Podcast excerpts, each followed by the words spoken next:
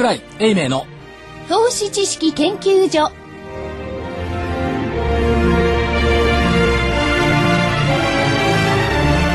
皆さんこんにちは。こんにちは。こんにちは。桜井英明の投資知識研究所の時間が始まりました。今週はスタジオに桜井英明所長こんにちは。正木昭夫隊長こんにちは。福井主任研究員こんにちは。そして新人研究員の加藤真理子でお送りします今日は本当にあのたくさんのゲストもお迎えしますので、皆さん楽しみにしていてください、はい。さて今日の日経平均大引けです。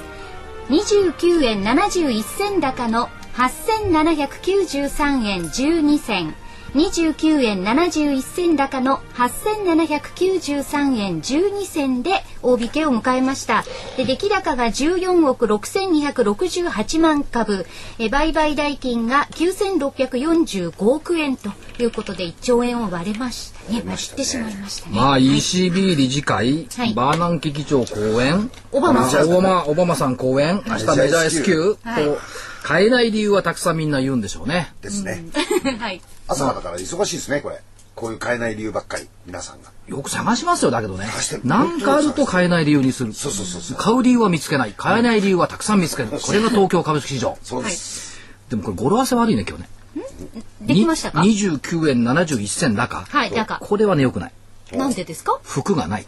ああクールとかだったらいいんですけどねそうそうそう。服がない。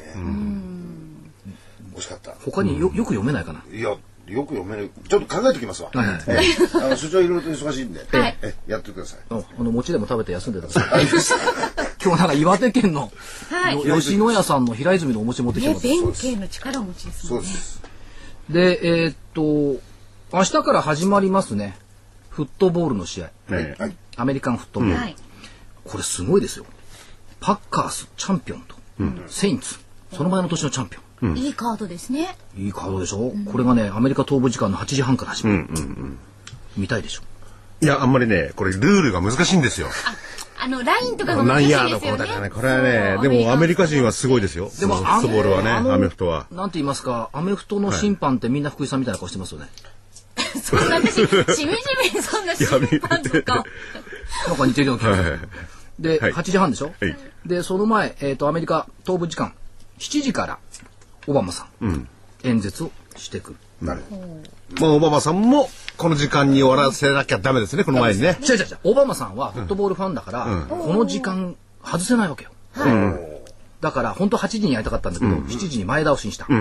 で、しかもですよ、これ大変なのは、その、カーニー報道官でしたっけ？わざわざ議会に言って、7時半に直してもらでも本当はオバマさんがね、フットボールみたい。そんなことやってる場合じゃないんでしょうけどね。いや、というよりも、皆さん聞かないですもん。あ、そうか。ええ、言ったってね。それを、うん、フットボールもう一色になっちゃうから。まあ、いくら、い ?23 兆円ぐらいのお金を出してくるんじゃない、これ昨日から言ってましたよねなんか今日になってみんな言い始めました。これ昨日から言ってたんですよ。23兆、まあ3000億ドルっていうのをね。だから、あっと驚くウルトラシーンがあるのかないのか。言われてることだけだとね、ちょっと難しいんじゃないかっていうね。そう、景気雇用対策23兆円出たって無理でしょって話になりますよね。ただね、その、これ日本と違ってね、偉いなと思ったのは、ちゃんと一応ね、インフラ整備ので雇用を拡大するっていう方向を出してきそう。というのを報じてるわけですよね。で、日本のね、はい。えっ、と、今日の日経の一面載ってましたけども、えっ、と、対策でいくと、これ3000億円を使うというのが出てきましたよね。はい、出てましたね。まず桁が違うでしょ、3000億円と3000億ドルですよ、どっちも3000億だけど、23兆円と3000億円って言ったら全然違うんですよね、で、えっと10万人程度の雇用増加って言ってるんですが国内でやってることは、これね失業保険をちゃんと伸ばしてやるだとかね、あるいはその雇用の助成金を出す、人を雇った会社には助成金を出す。で、それじゃあね、ちょっと足らない。まあもちろんね、その職がない方にとって雇用保険が伸びるとか、助成金で採用される部分が出てくるとかっていうのはいいんですけど、ことの本質はね、やっぱり事業を作ってそこに根付かせないといけないんじゃないの？だからね、厚生労働省的に、窓口でね、金払ってやるよっていう発想じゃなくって、経済産業省的に事業をそこで起こすよ。っていうふうな発想をしないと、根本的に治らないから、アメリカも日本もちょっと厳しいんじゃないの？と。まあ日本の場合にはでもね、現実的に、えー潜在的なこの雇用のあれはあるんで、あるわけですからね。どこに？うんミスマッチがあるだけであってね。ああまあそれはね、うんアメリカの場合にはそうちょっと細かくとわかんないんだけど、いずれにしてもね、9万人とかね。まあそれは数字に表れてるだけで。で雇用雇用統計悪かったでしょ？悪かったですね。変わらずですようん、変わらず。ね、ゴールドマンが直前になって2万5千人まで下げてきたら結局ね、変わらずで終わってきた。あれどうなんですか？雇用統計って未だにいかがわしいんですけど。え？だって、軍人を除くでしょ、そうです。改めて言いますけど、ええ。軍人を除く非農業部門、失業者数でしょ、あ雇用者数でしょ？この軍人を除くってのニューヨークに詳しい福井さん、はい。帰ってきた軍人はどうなってんの？わからないですね。アフガンとかね、うん。あのーイラクとかこれはい。撤兵してる、撤退してるじゃないですか、えで帰ってきた軍人は当然ながら在郷軍人になりますよね、まあももともとその兵隊とさんとしている方もおられますけど、やっぱり一応退役するじゃないですか、そうするとこのカウントってどうなる？退役するしたら、普通の民間人ですね。だから軍籍があるうちは、でしょ？そしたらじゃあ退役まあ全然退役がゼロってことないじゃないですか、そうしたらあの撤退策によって帰ってきた人たちのカウントって当然ながら増えますよね。ですね。だその背景ってどうなんでしょうね、いや、その前だから、それは職につけなければ失業者になってプラスになりますよね。はい。失業者の数がね。でも大概その政府が結構そういうベテランっていうんですかね。ベテランを雇ってくれるそういう人たちは雇う傾向がありますよね。ええじゃあ雇用統計に対する影響度合いは軍人を除くの軍人の帰郷はあんまり影響ないかもしれないですね。かもしれない、え細かく統計のことまえで見てないしね。っていうか乗ってこないの？乗ってこない。乗ってこない。乗ってこないのよ。民民間部門雇用者数とか乗ってくるんだけど、そこのあたりがね、結構な数いるから、で、あのー、軍人の数って、やっぱ国家秘密だから、日本の前の総理大臣言っちゃいましたけどね、何十万人使うとか言ってましたけども、これはちょっとね、ブラックボックスなんです、実は。でそういう言い方すると叱られるんですけどね、雇用の調整弁っていうね、言い方する人もいるんですよね。だそこのところはどうなってるのっていうのがあって、それでも変わらずはひどいですよね。そう。ちょっと予想がね、まだ数万人はあるかなと思ったんだけど、うん。ところがね、またね、またあの人たちもよく考えつきますよね。ベライゾンのストライキがあって、はいはい4万5千人がね、未就労カウントになってたって、それ、じゃあ何ですか？実質よプラスの4万5千人だったんですか？ええっていう。ただあのポイントにすべきはね、7月の非農業部門雇用者数、7月ですよ、前月。11万7千人から8万5千人下方修正してる。これが多分現実なんでしょう。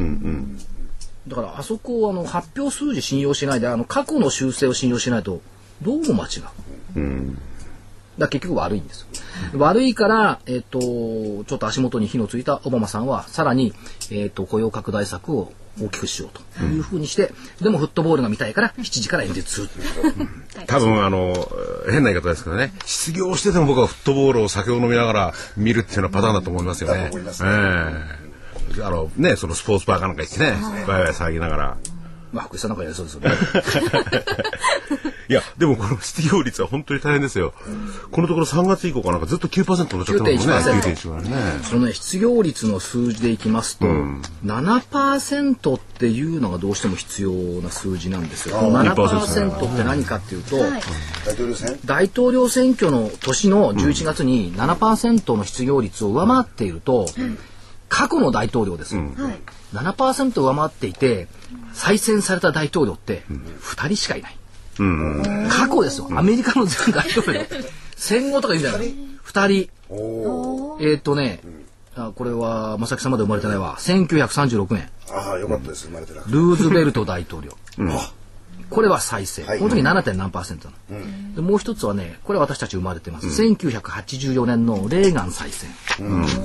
これも 7. 何パーセントなんだけど、レーガンこれレーガノミクスやって、だんだん結局上向いてきてるところを7%ぐらいだったわけ。ああ、そうですよね。いよく回転。補助だったっていや、そうそう減税策なんて良かったですもんね。あれは国民に見せばよかったんだから。所長で、ルーズベルトがそうだったの？そう、だからこの2人しかね、再選されたの。7%。7%だからせよ1929年に世界大恐慌があったんだから、で、要するにあの、テネシー、ええあの、開発側がね、シーガー開ね発公社、そう。あれが世界史でやったルーズベルト。ですよね。うん。だから、まあ、その2人しかいないんで、そうするとね、今の見通しで来年11月って、失業率は8%台の見通しなのよ。うん。そうすると、ない。ない。可能性がが高い。高い。いや、だからそれとの関連じゃなくて、例えばその、成長率だってね、下方修正したわけですよね。2.7から1.7。そんな無理に決まってんじゃないかとあでもね、思うんですよオバマさんは偉いのはね、えっ、と、2014年はね、4%成長だった。今何年 ?2011 年よ。選挙超えたってだからね。だからもうもう一期やらないと4%ならないよよとっていうこと。こう言ってるわけですよ。で、ちなみに、えっ、と、戦後ね、えっ、と、7%超えていたのは過去4回あったんですね。はい。で1976年、フォード大統領、落選。あ1980年、カーター大統領、落選。1992年、パパブッシュ、落選。だからレーガンだけ。そうすると、あの、オバマさんもこれ意識してるわけですよ。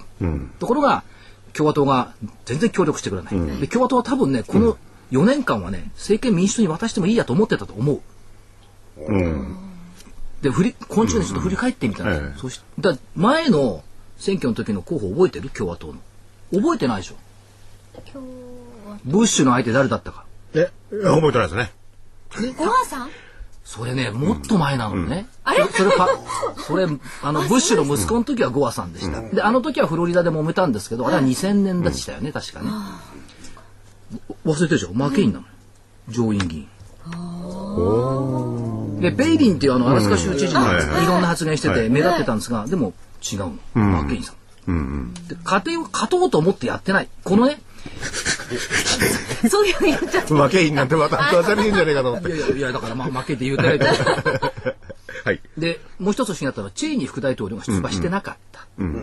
でね、これも記録があって、はい副大統領が大統領選挙に出馬しなかったのは80年ぶり。だから共和党はね、勝つ気がなかった。ちょうど11月の手前の9月にリーマンショックが起こって、もうこの処理は民主党にやらしちまおうと。で、だから、ね、あの副大統領も出ない、でペイリンがあちこちで変なことやってて結局落選した、で4年間結局やらしてみたらオバマさんあれだけ苦労している、で共和党は選挙中間選挙勝っちゃって、やってよ勝手に、で素地を整えてもらってから僕たちはもう一回やろうかと。こういう発想じゃないの、日本の自民党とはちょっと違うんじゃないの、もう少し戦略があるね。戦略なんですかまあね、あの、民主党なり共和党なりのね、大統領を選ぶ、その戦略っていうのはすごいものがありますもんね。何から何まで全部チェックしてね。で、それこそ陰謀じゃないけれどもね、先のことまで考えてやるんだから。だからオバマさんがね後始末大統領だとするとね、なんか非常にね全てのものがすっきり入ってくるなるほど。まあ単なる邪推かもしれませんけど邪推かもしれないですね。まあそういう邪推はこのぐらいにしてですね。まあそうはねだから今日はね、あの、はいゲストの方に戦略のある企業に、そうはい企業さんの社長さんに来ていただきましたから。はい、えー、ご紹介しましょう。えー、証券コード7818ジャスダック上場株式会社トランザクション代表取締役社長の石川聡さんです。よろしくお願いいたします。よろしくお願いいたします。こんにちは、よろしくお願いします。えー、トランザクションさんの、まずは、どういう業態かっていうのを少しお話しいただけますか、えーなかなか、うーん、わかりづらいっていうか、会社の名前聞いたことある人あまりいらっしゃらないかと思うんですが、あの、雑貨のファブレスメーカーです。はい。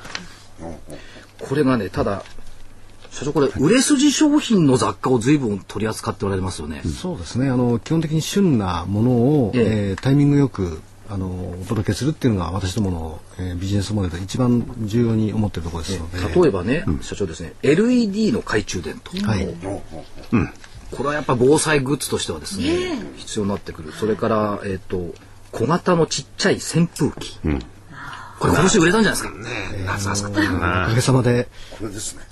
そうですね。あんま、ねうん金額面はちょっと、うん、差し控えたいんですが、このパソコンの横にある扇風機ってどこのオフィス行っても結構見ますよこれ。ね、本当に10万個台で販売したのは間違いないですね。それとですね、はい。これこれ好きなんですけど、ガリガリ君アイスタオル、そう、ガリガリ君冷却シート、楽しいじゃん。いや、皆さん、このガリガリ君っていうね、名前を聞けば、アイスクリーム、アイスね、の思い出す方もいいと、多いと思うんですけどね。ね、それとね私もあの役立たせてもらったのが、はい。これクールフレッシュスカーフ。ね、首の周りに巻くと涼しくなる。ゴルフ場行くと皆さんつけてるでしょ？てますねでゴルフ場でほら正木さんみたいな人が口コミでこれいいんだよって今年はみんな言ってたじゃないですか。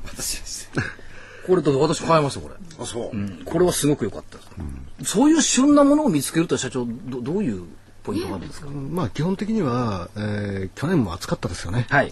で去年暑かったから今年もうそれなりに市場はあるだろうということで、はいえー、1年かけて、えー、準備はしてたんですが、はいまあ、そしたらたまたままあ悲しいことに、えー、震災があったり、えーまたそれによる節電っていうことがあって、えー、生産がおかげさまで追いつかないっていうような状況になった。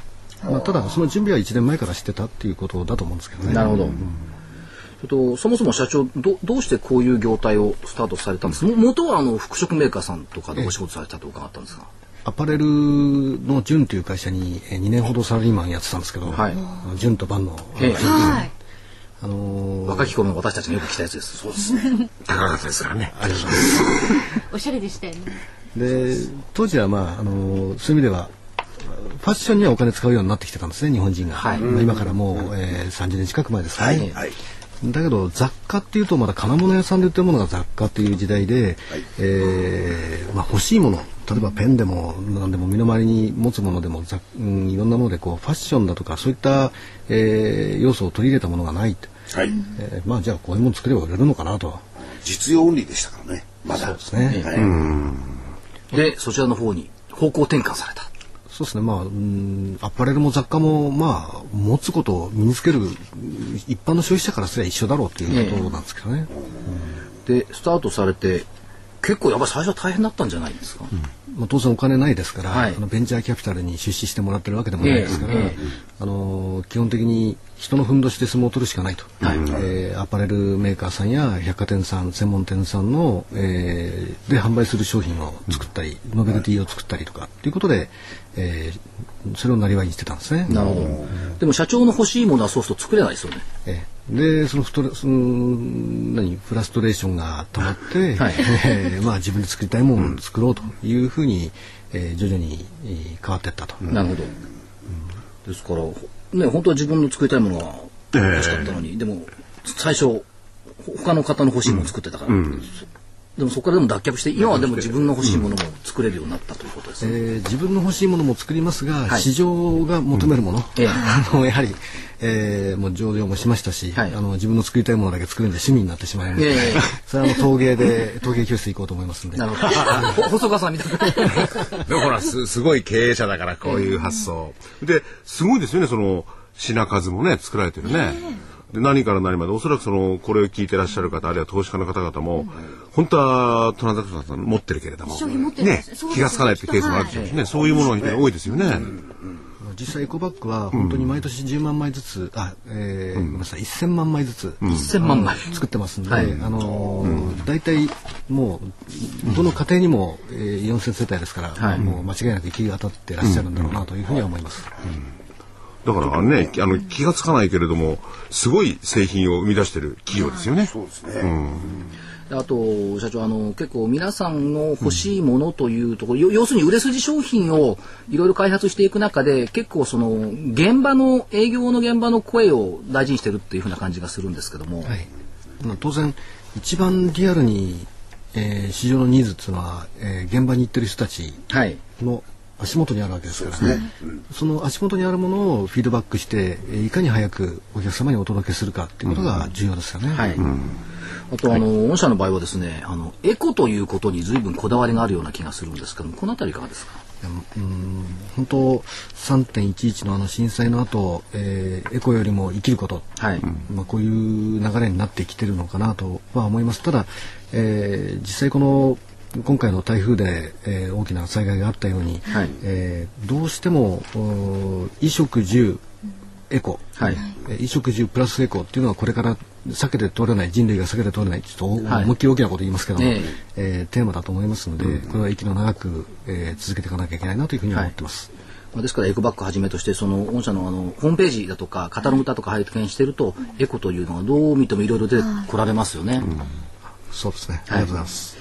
それとあとあの化粧品とかですね、えっ、と健康とかこういうテーマもちょっと追求されているような感じするんですけど。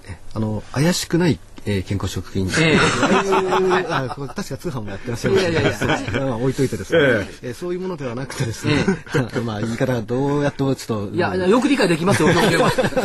いや、社長のね、あの、この打ち合わせでも話の、こう人格なんか、ご人格なんか見てるとね、やっぱり、質実合計の部分がありますよね。し非常に静かな感じがするけどね、そうするとやっぱそういう人は変な間作んないですよね。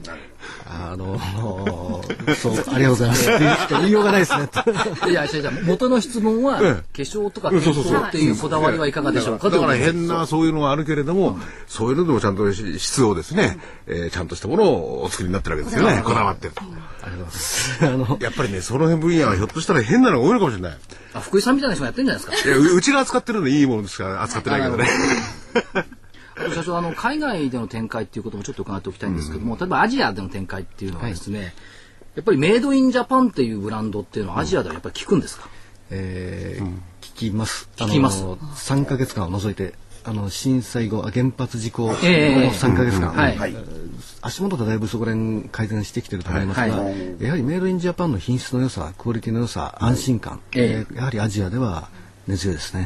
なるほど。ということはまあ311までは相当なそのジャパンブランド進行っていうのがあった。まあ3ヶ月ぐらいは多少途切れたもののこれがまた回復してきた。はいそこをやっぱり狙って社長、ビジネスチャンスということでの展開っていうのはやっぱ今後あり得るんでしょうね。そうですね。そこを考えないと、えーやはりいけない時代だというふうに思います。うんどちらかといえばその外で作ってもらって日本の中に入れてね売るパターンなんでしょうけれども、それを今後はよりそのなんですか？外にも売るっていうパターンを強めていくってことですね。双方向ってこと双ですね。方向ですね。だから我々が考えているより、日本のやっぱりあの製品っていうのはどんなものでもやっぱり優れているということを、これ逆に私たち自信持っていいんですかね？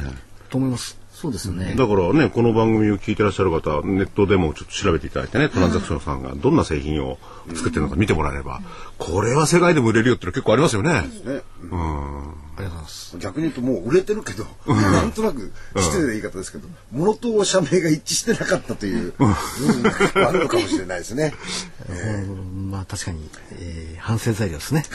まあ、そうは言いながらきっちりとあの製造販売をなさってるわけですから、まああのこれからさらに拡大という方向で見てはいいと思うんですが、やっぱりどうですか？今後必要になってくるのはやっぱりスピード感とかそういったところですか？えあのーこのスピード感っていうのはもう絶対条件になると思います。はい。このないこれがうん保持ってない会社ってのは多分なくなっていくんだろうなと。はい。まあスピード感、要するに意思決定から製造から全てを早くして、でそうは言いながらそのものづくりのこのなんて言いますかね、細やかさっていうのが必要なんですよね。基本的に抑えなければいけないことっていうのははい当然ありますので、はいその上でのスピード感ということになります。だからひょっとすると日本を代表する企業になっちゃうかもしれない。そうですよね。ただ、あの、ただそれとは違うんで、やっぱり品数が多いじゃないですか。それを全部チェックしてね、有料な製品として届けるって、これは難しいことですよね。そうですね。これも本当ノウハウなんですが、ね、それノウハウですよね。あの、まあ、私どもで品質管理の、えーセクションがあるんですけども、そこには NEC さんですとか、金棒さんですとか、えー60になって定年された方、えーそういうプロフェッショナルの方々に皆さん、あの第二の職場として勤めていただいている、やっぱりこれだけのものを作ってね、そういう人がいないとね、いいものはできないです。それはね、本当にノウハウですね。誰も真似できないね。多分こういうものを作る人で世の中いっぱいいてね、いろんなメーカーあると思うんだけど、そこまでこのチェックをしたりとかね、品質にこだわってるっていうのはあまりないんじゃないですか？どうですかね？うん息の長い商売するためにはどうしても必要ですからね。いやだからやっぱりそこのこだわりっていうのがね、あの今のお話の中にね、現れてるんじゃないかという気はしますよね。社長見ると、ね、なんかこうね、なんですか、ひょうひょうとしてて、あんまりこだわりがない感じがするけど、そうじゃないんだよ、やっぱりね。いや、こだわりがなかったらこれだけのね、点数の品物を製造、まあファブレスではありながら、あの扱いはできないと思いますよ。そうですね、それはね。でもどうどうですか？最初の頃はやっぱりあのご自分の欲しいものを作ろうと思って独立されてで今割とその皆さんに人気のある製品のお作りになってるっていうことですよね。人気というよりも、ニーズのあるもの。ニーズのあるものはいをニーズのあるところで、ニーズのある時に、ということですね。それもね、言うのかとだけど、多分ノウハウ、ノウハウがあるんですよ、これ。企業秘密があるんだ。あるといいなって言っても、なかなかやっぱそれを形にするって難しいですよね。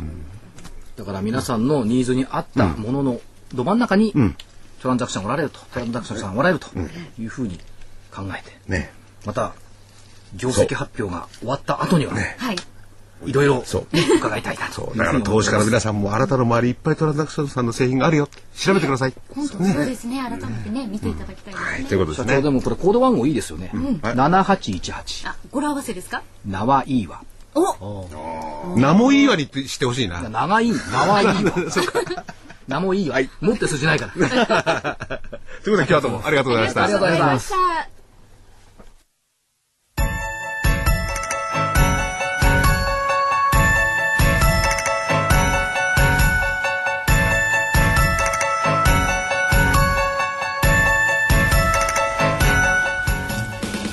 活動的なあなたの応援サプリサプリ生活のグルコサミンコンドロイチン。サプリ生活のグルコサミンコンドロイチンは年を取ると少なくなりがちなグルコサミンとコンドロイチンを無理なく補います。階段の上り下りや立ったり座ったりが気になる方やお散歩スポーツを楽しみたい方におすすめです。サプリ生活のグルコサミンコンドロイチンはグルコサミンの含有量が10粒あたり 1600mg コンドロイチンが 300mg と豊富でさらに天然の有機体硫黄成分の一つ MSM も含んでいます。価格もラジオ日経特価でとってもお得です。300粒の1ヶ月分1本が3980円3ヶ月分3本セットがなんとラジオ日経特価。1万800円。1万800円。さらにお得な6本セットも。同じくラジオ日経特価で。1万8000円。1万8000円です。6本セットですと1日あたり100円です。いずれもお届けには送料700円がかかります。ラジオ日経だけが特別価格でお届けするサプリ生活のグルコサミンコンドロイチン。お求めはラジオ日経事業部。03-3583-8300 03-3583-8300まで。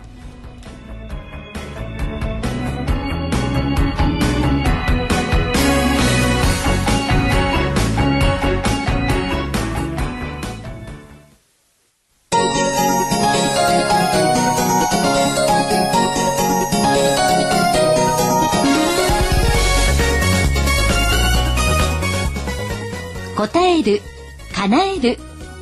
お客様の期待に応えお客様の夢を叶える証券会社。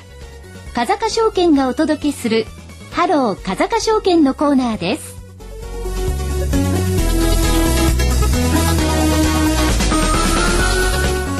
風賀証券市場調査部長チーフアナリストの田部井義彦さんです。よろしくお願いします。よろしくお願いします。お願いします。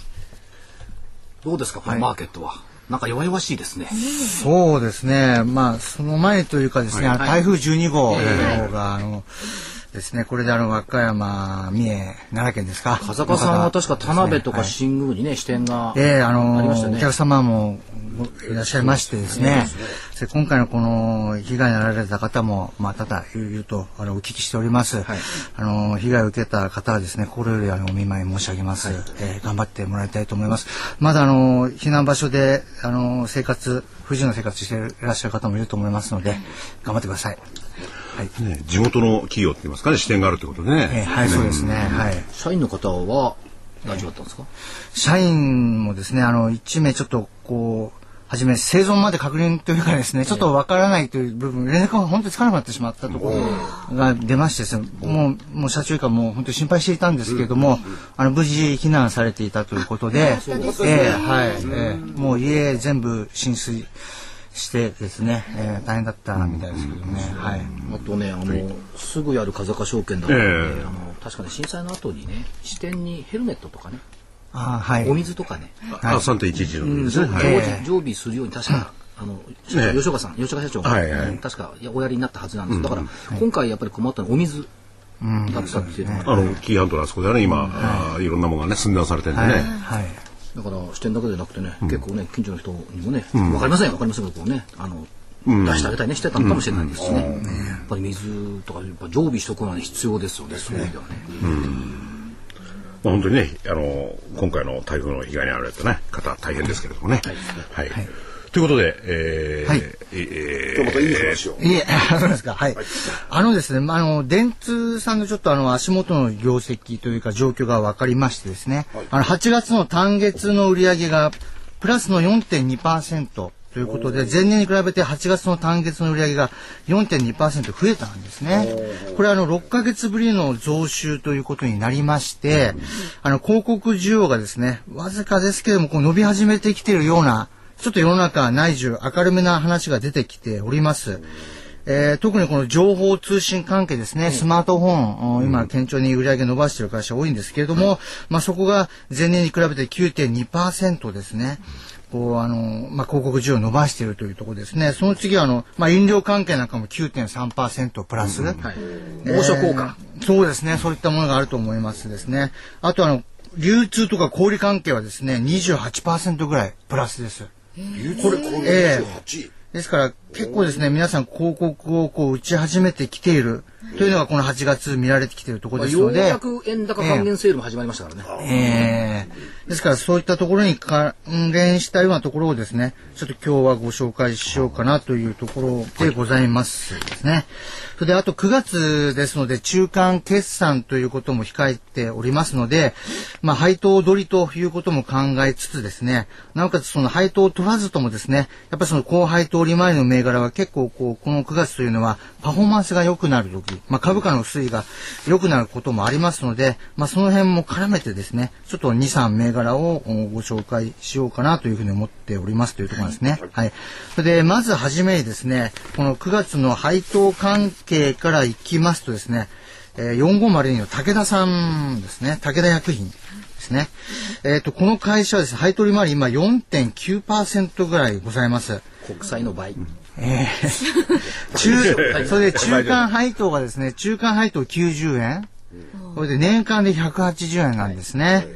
それで、まあ、薬品の会社ですと、2010年にですね、問題っていうのがもう迎えておりまして、あの、トップバッター、サッカーで言えばツートップみたいなですね、活躍してるたちが、人たちが引退しなくちゃいけない。つまり、特許切れがどんどん、あの、主力薬品で起きてですね、株価パフォーマンスも良くなかったんですね。ただ、その主力薬品が、その、うんまあ、なくなるというだけがな、まあ、あるんですけども、まあ、今、高齢化社会とかですね、まあいろいろ病病院でも薬品使われておりますのでね、そうしまして業績の方は安定的に推移しておりますので、そんなこう配当が払えなくなるほど問題じゃないということです、ね。だってべらぼうにキャッシュ持ってる そうです。その通りです。何の問題もないですから。ええですから今、M- M&A ですね、1兆円規模の M&A をやったりとかしてますので、まあそういったところで、もちろん株主も還元をするという形になってるんですね。それで、あの、糖尿病治療薬、あの、ネシーナっていうですね、新しい薬品がですね、今度アメリカで、ちょっと許可が、認可が下りそうなんですね。それが下りると、ちょっと中期的なその飛び道具というかですね、成長のちょっとお部分も見えてくるので、何も配当取りだけでなくてもですね、ちょっとこう中期的に見てもいいのかなという感じがしておりますですね。えーそれで、それが武田薬品さんですね。あと、あの、先ほど広告の需要がすごく伸びて、小売、えー、とか、まあ、飲料関係も9%ぐらい伸ばしたということで、あの、今日は2590の大道ドリンコさんですね。よく見かけますよね。はい。自販機とかね。はい。そうです。これ、あの、自販機が売り上げの8割を占めておりまして、まあでもこの夏場の停電とかですね、影響がなんか節電あったんじゃないかと、まあ自販機もこうパッと見ると真っ暗で、なんかボタンを押す電気だけついててですね、はい。やってんだかやってんだかわかんないような 状況がですね、はいそうですね、ちょっと買うのためらっちゃったりしてたこともあったんですけども、でも実はですね、あれ6時間ぐらい、あの、その明かりを消してじゃなくて中の電気も落としてたんですね。6時間ですよ。ですから、あの、す節電になっちゃってるんです、本当に。まあ本当に節電って言い方も変ですけど、ですから、コスト削減できちゃったんですそう、よコスト削減なんです。そうなんです。販売側、つまり自販機を置いてる側もですね、あの、電力量は減って、これで売り上げがそんな変わらなかったんですよ、実は。ですから、これはいいんじゃないかということで、あの、ちょっともう少し自販機増やそうかみたいな雰囲気が逆に出てきてるということなんですね。ですから、こういったことから考えるとですね、大道ドリンコさんもですね、あの、もう中間決算終わってはいるんですけれども、あのまあ、配当もですね、しっかり出せるような会社でございましてですね、足元の業績も堅調であります。まあ、通期で50円という配当なんですけれども、はい、まあ、こういった大道ドリンコさんなんかもですね、ご注目していっていいんじゃないのかなということですね。あの、徳さん、はい、大道ドリンコって利回りって時にどのくらいになるんですか？利回りはですね、うんあのー、50円からいくと1.6、まあ7%ぐらいなんですけども、はい、この会社ですね、株主、あの、優待品をやっておりましてですね、はい、3000相当の自社商品の、まあ自社製品の詰め合わせを年2回、3000円を年2回、なんかこう宣伝みたいな感じしてますけど、をやっておりますので、いやいやいや。いや、全然私はあれなんですけれども、まああの、ですから大体配当利回りは倍ぐらいなんですね。だから3.7%、そこ合わせると3.7ぐらいの配当利回りになりますので、それで円高でコーヒー豆も高いんですけども、円高でメリットがあるということですね。え、エンパワーを利用してコーヒー豆上がってるんですけども、帰りもスムーズにいってると。いうところで注目して佐々木さん自販機見つけたらコーヒー飲まなきゃ。大道インクじゃないまあ、あともう一つですね、あの、3738の T ガイアというですね、何ですかっていうような会社なんですけども、そうです。あの、携帯電話の、あの、代理店販売の最大手。はいということで。私、あの、宮崎さんという社長の時はよく取材に行ったりしてああ、そうですか。はい。あの、この会社、おそらくですね、今期会社側っていうのは営業利益146億円ぐらい予想を立ててるんですけども、多分ですね、160億円ぐらいちょっと出そうかなというような状況、足元業績非常に良くなってきております。うん、前年比でまあ9%ぐらいの増加という形になるかなというふうに思います。まあなぜそんなにいいのかと言いますと、もちろん、その携帯端末の販売台数が、まあ昨年よりも9%ぐらいまあ増えておりますよっていうところなんですけれども、今後ですね、これがさらに増えそうな状況にあります。この会社はですね、KDDI と、あの NTT ドコモさんを主力に、まあ、そのスマホの販売をやってたわけなんですが、今、あの、どこの携帯電話されてもこう並んでたりしてですね、それ結構こう量販店に足を向ける方が増えてきてるんですね。しかも、そのスマホの場合ですと、買って中で楽しむのがいろんなソフトがありますから、それの紹介なんかも含めて今、量販店でいろいろ聞きながら買うという、ちょっと方向性に変わってきてるんですね。そうしますと KDDI さんなんかはですね、これだということで、自分のところの自営店舗じゃなくて、この T ガヤのやってる量販店に、あの、注力してですね、ちょっとこう、あの、ウェイトをかけて、販売なんかも始めていますので、まあ、今後ですね、第二四半期以降ですね、ちょっと売り上げが伸びていく可能性ってちょっと増えてきてるかな。まあ、実際の第一四半期でスマートフォン比率って32%だったんですけども、多分第二四半期から5割を超えてくるような形で、ですからスマホは何もですね、直営店に行かずともですね、量販店でいろんな形の機種を見ながら比べて買うというような、そうですね。だからいろいろ使い方をですね、最初に買う人っていうのはいろいろプロでできると思うんですけど、これから買う人っていうのは、ある程度聞か聞かれる方が多いと思いますので、はい、逆量販店いいんじゃないかなと思うんですよね。さっき出てたトランザクションの社長さんも、やっぱり将来的にはスマホ関連だ。うんうん、商品をね。ちょっと、ちょっと狙って言ってましたね、打ち合わせの時はね。そうそう。それで、この会社も配当利回り4.25%ありますね。中間で3250円。業績好調ですから、まあ、増配かどうかわかりませんけれども、それで通期で6500円あるんですね。ですから、配当利回り4.25ですね。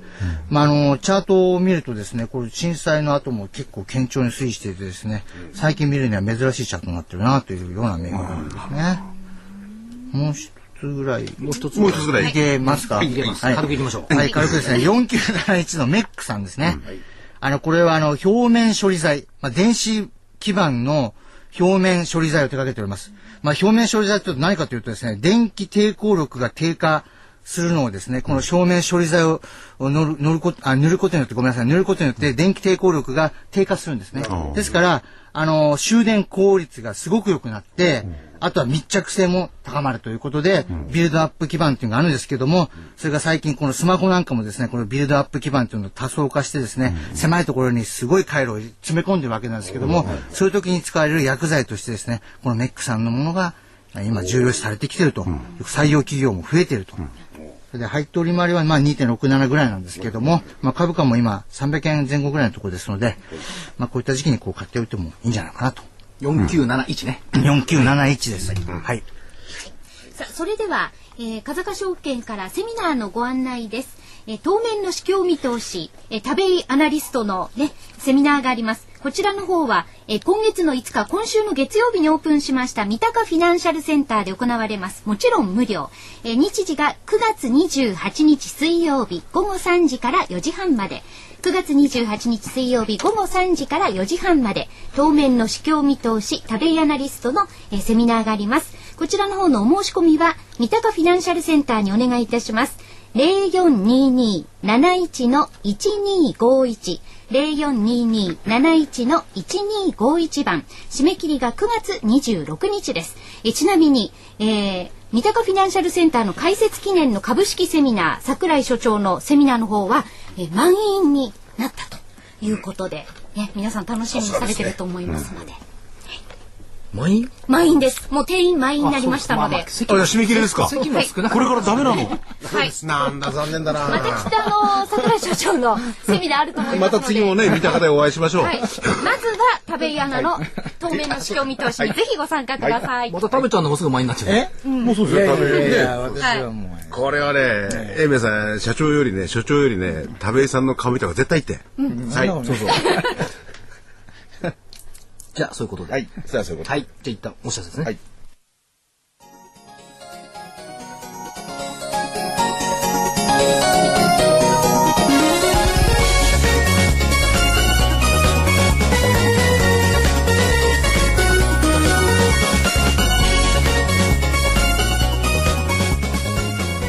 ハロー風賀証券。このコーナーは風賀証券の協力でお送りしました。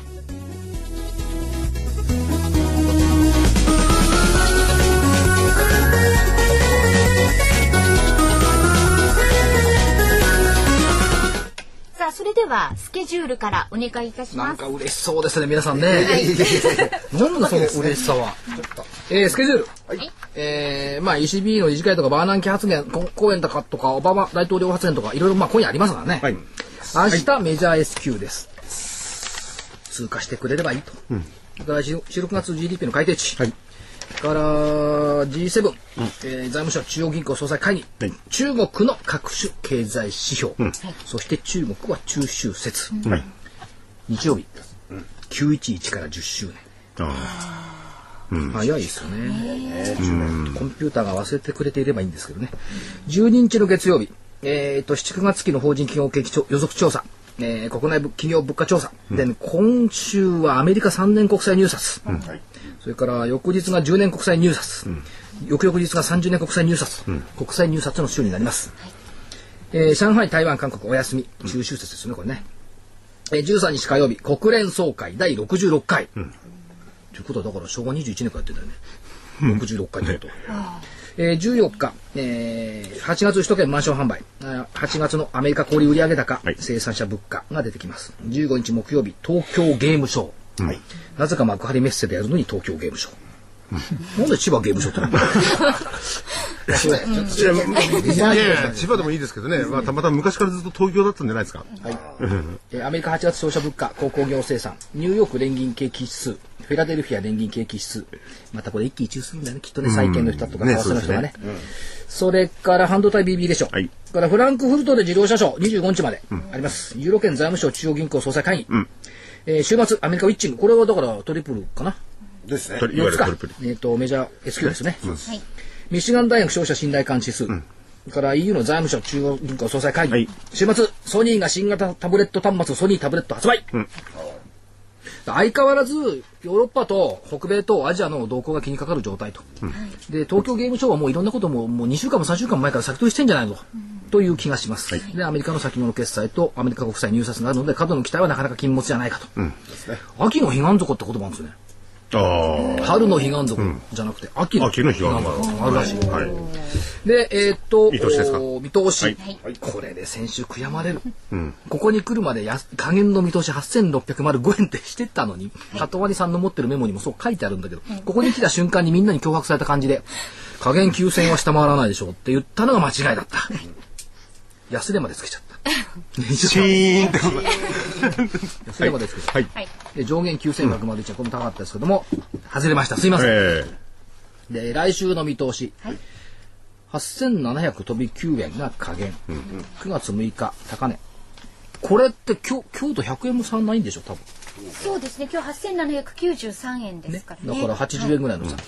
上限9471円、75日移動平均線。まあ、まあ、先週も言いましたけども、まあ、あの、8月5日に開けた窓のところの9284円水準が第一の壁というような感じでは見てはいますけどもね。ただですね、雲、久々に雲見たんですけど、14日水曜日に白く、かすかにねじれてる。